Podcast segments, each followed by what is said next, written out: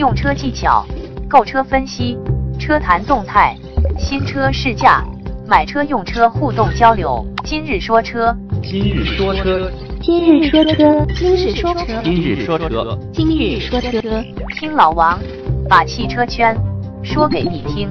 大家好，欢迎收听今日说车。之前老王的节目中给大家说过双闪怎么用，很多朋友很感兴趣啊。今天老王接着说一下这个灯语。什么是灯语呢？就是用这个车灯来说话。谈灯语之前呀，老王顺便把其他的一些灯简单说一下。第一个的话就是日间行车灯，很多朋友新买的车啊有日间行车灯，看上去很亮丽、很漂亮，尤其是 LED 的一些行车灯啊，大家都非常喜欢，至少一眼望上去显得这个车灯非常亮、非常犀利，感觉很漂亮、很时尚的一个感觉。但是有一些朋友的车灯可能它的也带日行灯，但是它的日行灯是传统的卤素灯，会觉得太丑了。会不会有人觉着我白天忘关车灯了，所以就把保险丝拔掉，不让他去着着这个日行灯？其实这一点我是强烈建议你，日行灯如果有的话，就尽量不要关，因为这个日间行车灯啊，在欧洲，在一些国家，其实它是。法律要求强制安装的、强制开启的，只是目前中国还没有这些政策限制。它是让你在正常行驶过程中，让你对面的车辆可以清楚的看到你，包括让行人清楚的看到你，提高安全的一个作用。所以这个灯如果有的话，你不要人为的把它关掉。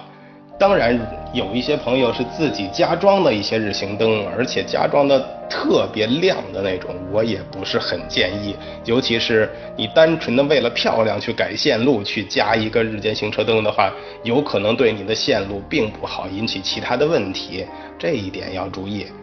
然后雨雪天气的时候，视线不好的时候的话，可以开启这个近光灯。这个在谈双闪的时候，老王也提到过。还有一个就是远光灯，然后前方如果有车，对面有车的时候，远光灯就不要开了，这样的话会影响其他人的这种行车安全。包括你正常跟别人会车的时候，如果见到人、见到车，也尽量赶紧切到近光灯，因为这个远光灯啊，它照的亮度确实太亮了，范围又广。如果你总是这样去照，甭管是前边有车还是对面有车，都会影响到别人的这个行车安全。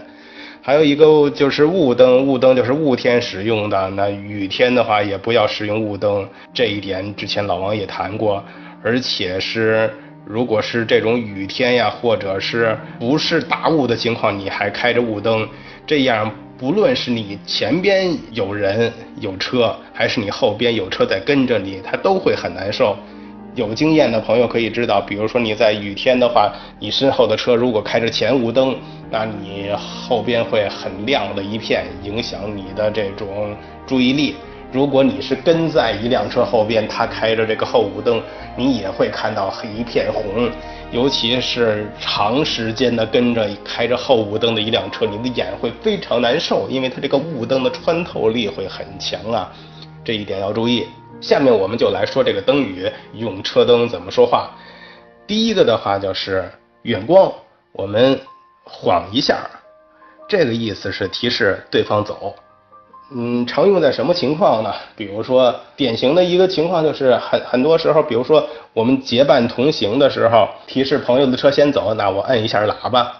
当然，在晚上的时候按喇叭可能会影响到周边的居民呀，那我们就晃一下远光灯。他就可以理解为你提示他先走。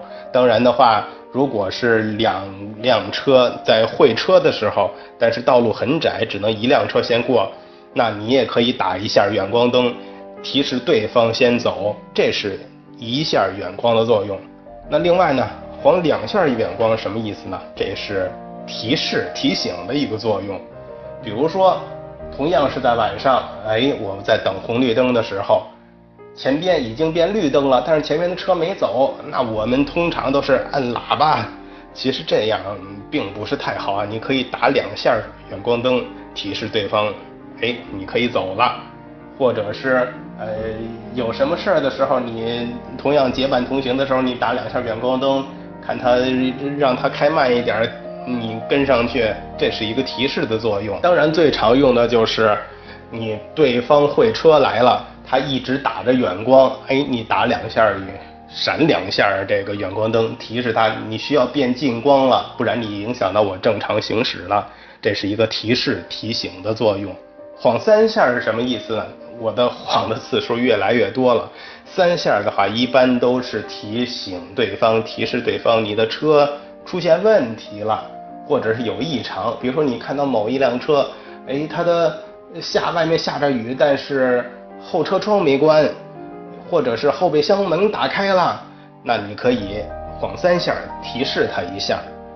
另外一个比较少见的就是连续不断的频繁打着闪光灯，或者是更多次不停的去闪烁。这种情况下，一般都是有这种极度危险的情况下，一个比较严重的提示吧，就提示对方有危险。那很多网友会问了，什么时候才会？有危险的提示呢？其实老王用过，有一次在一个比较长的隧道里边，发现前面啊有一辆货车，它的货车尾部起火了，这是一个非常危险的情况。老王就频繁的打这个远光，闪了有四五下，然后后这车主跟副驾驶的人还很警觉，然后看了一下后视镜。看到自己车尾有这种起火的现象了，赶紧打开了双双闪灯，靠边停车。这就就是一次很好的、很正常的一个情况的交流。当然，我们不能说很多人都能一次理解你的这个灯语啊，因为这种灯语并没有写在某一个交通法规上，某写在你。考科目一的这个书籍上、书本上，很多人很难一下去理解，有时可能会造成一些误会，以为你是在挑衅。当然，所以老王把这个话题提出来，也希望有更多的听友听到，更多的去理解。当发现别人不听在晃你的时候，你可以简单的思考一下，会不会存在什么问题呢？前面我们都是说的，我们怎么去说话。但灯语嘛，有来有往。如果别人提醒我了，我需要怎么去回答呢？我举一个例子啊，如果对方晃三下提示我你的车可能出现了问题，哦，我看到了我的后备箱门没有关，那我可能要停下来来关门了。那我怎么告诉他我已经知道了呢？这种情况下，你可以闪两下双闪。作为一个回应，告诉你我知道了。当然，这种提示的话，两个双闪同时有一个作用，告诉你我知道了，谢谢你，表示对对方的一个认同、一个肯定。当然了，其他方面，比如说是在高速行车的时候，你发现后车离你很近，你想提醒他一下的话，你可以轻轻的点一下刹车，提醒他你离我太近了，请你稍微保持车距。当然，你不要急刹车了，这这就是挑衅了。而且，如果你很轻的在点刹车的时候，你的车速其实并不会减慢。你可以注意一下你的制动踏板踩到什么程度的时候，你的后尾灯是亮起的，但是并没有减速，这种起一个提示作用。另外的话，还有比如说你在正常行驶的时候。呃，我们假设在一条高速公路上，你走在最右侧的慢速车道上，发现前边的车一直在前边行驶着，但是你跟了他一会儿之后，他打了一个右转向灯，但是前边根本没有右转线呀，这是什么意思？它是提示你你可以超过我，所以他打了一个右转向灯，是这个意思。当然，同理，你要超的时候，你要打左转向灯去超过他。另外呢，我们假设在一个上下单车道的这个道路上，如果你发现你的后车打着左转向灯，这是什么意思呢？这是说明他希望超车。那你可以看一下你实际路况情况，你觉着前边的路况正常，可以超车，那你可以打一个右转向灯，这样就是告诉他前边没有问题，你可以超过我，那你可以。轻轻的往右侧一点，给他让出更合理的位置，让他尽快超过你。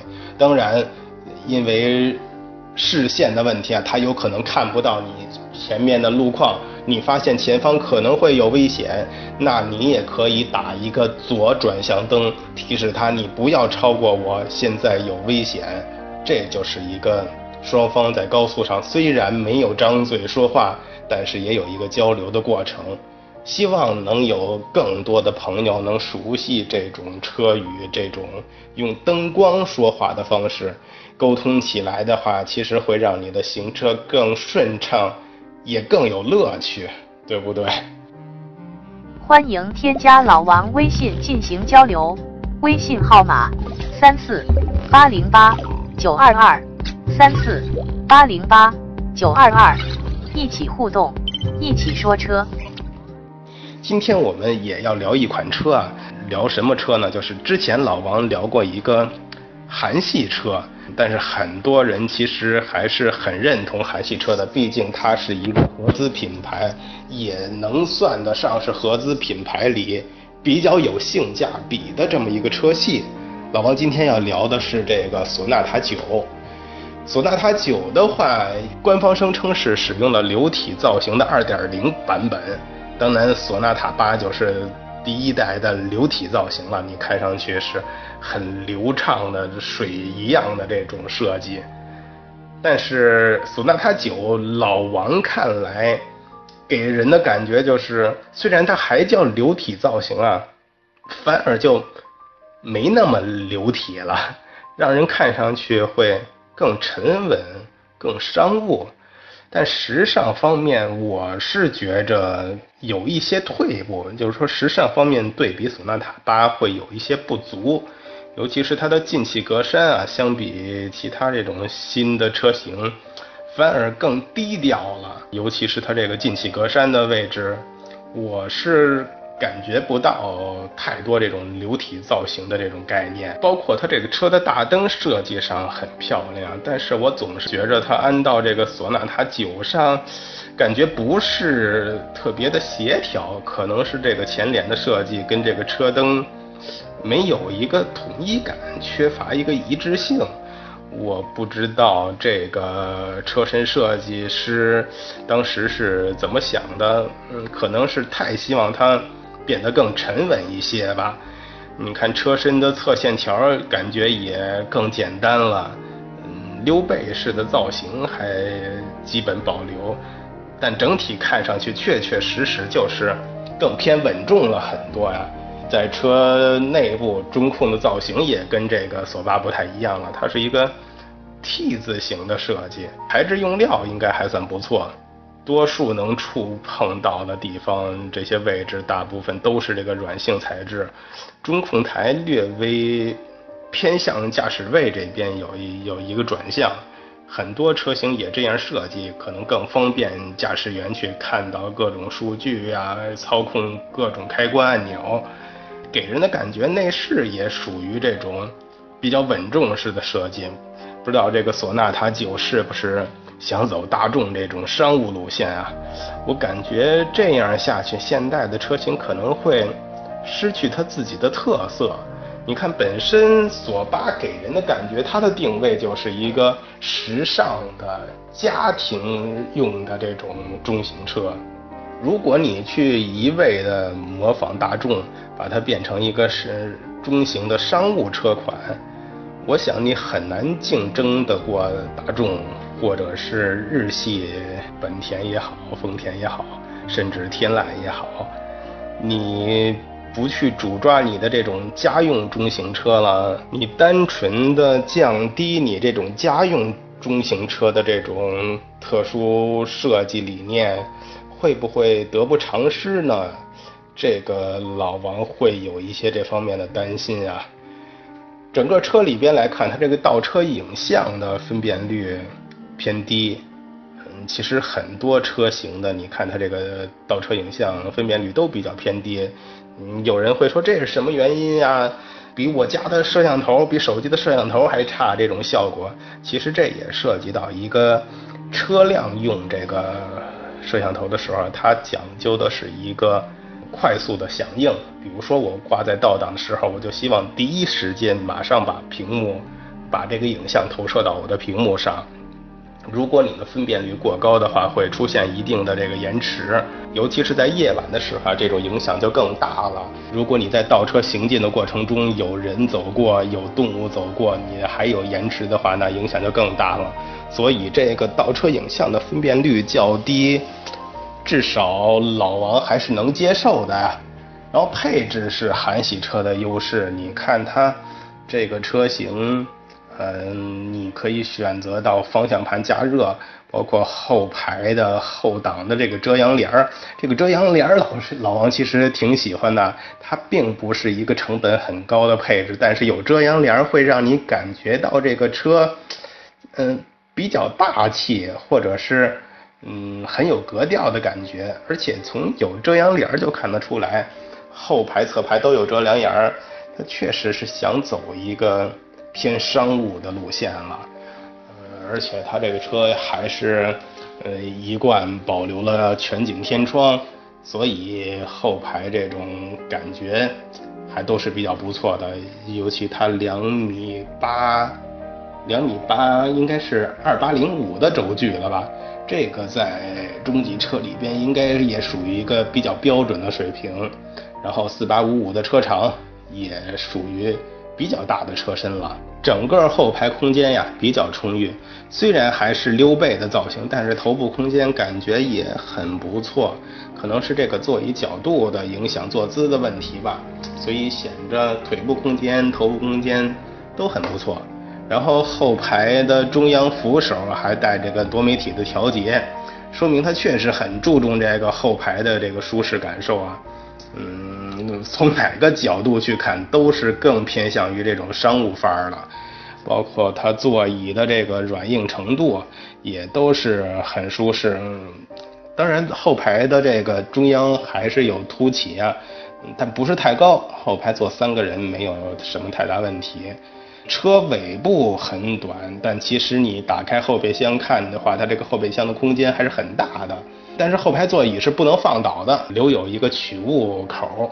嗯，这一点很多车型其实也都是这样的设计啊。嗯，它的后备箱是这种感应式的后备箱，当你站在它这个车后边的时候，前提是你身上有钥匙啊，不用脚在它后备箱你扫趟腿啊。很多车你得用脚在那个后备箱尾车尾下面扫两下，它这个后备箱才能打开。但是这个不用，你只要站在它后边。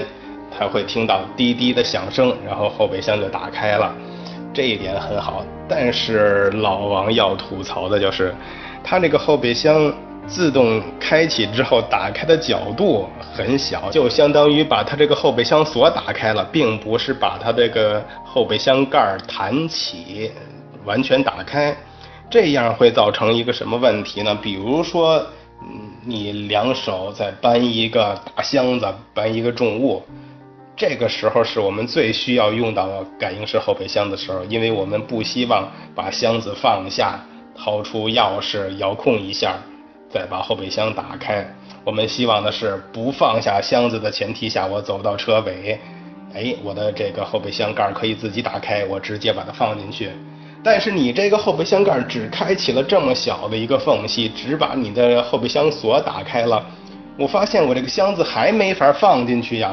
那我所做的只有，要不是抱着箱子用箱子把这个盖儿顶开再放进去，要不就是还是把箱子放在地上，用手把后备箱盖打开，再搬起来再放进去。你这样的设计，我要你这感应式后备箱还有什么用啊？那我还不如直接拿钥匙去开一下呢，对不对？我希望未来这个有这方面设计的车型啊，一定要注意这一方面。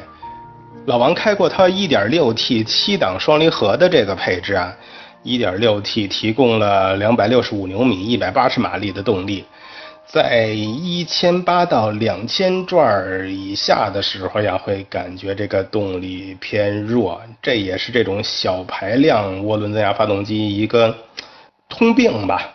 但是涡轮一旦介入之后呀，动力还是很不错的，而且这个涡轮的介入也不是很突兀。变速箱的调教属于这种比较平顺的低档位频繁换挡的时候，还是会略微有些顿挫。嗯，双离合可能都会有这些小毛病。嗯，如果你在选择这个 Eco 模式下的时候，升档会变得很积极。呃，运动模式下的这个调教跟普通模式会有一个比较大的或者是明显的不同啊，你能感觉到这个更高转速带来这个更强劲的动力。然后它前麦弗逊后多连杆的这种悬架的话，看起来比较普通啊，没有太大的亮点，也不过也没有什么太明显的缺点，应该是说车企追求性价比的这种一种选择吧。感觉起来也不是很硬啊，应该说比较软。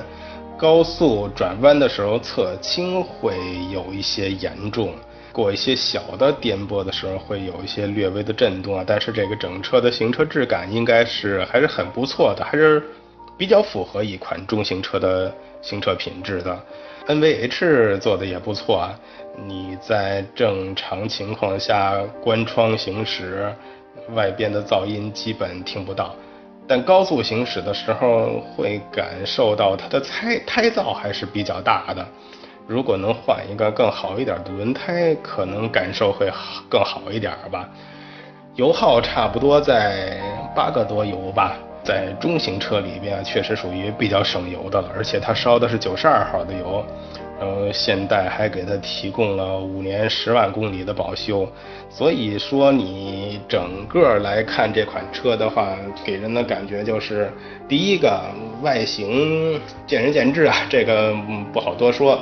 但是车上的配置确实很不错，而且也符合一款中型车的定位，行车品质也符合一款中型车的定位。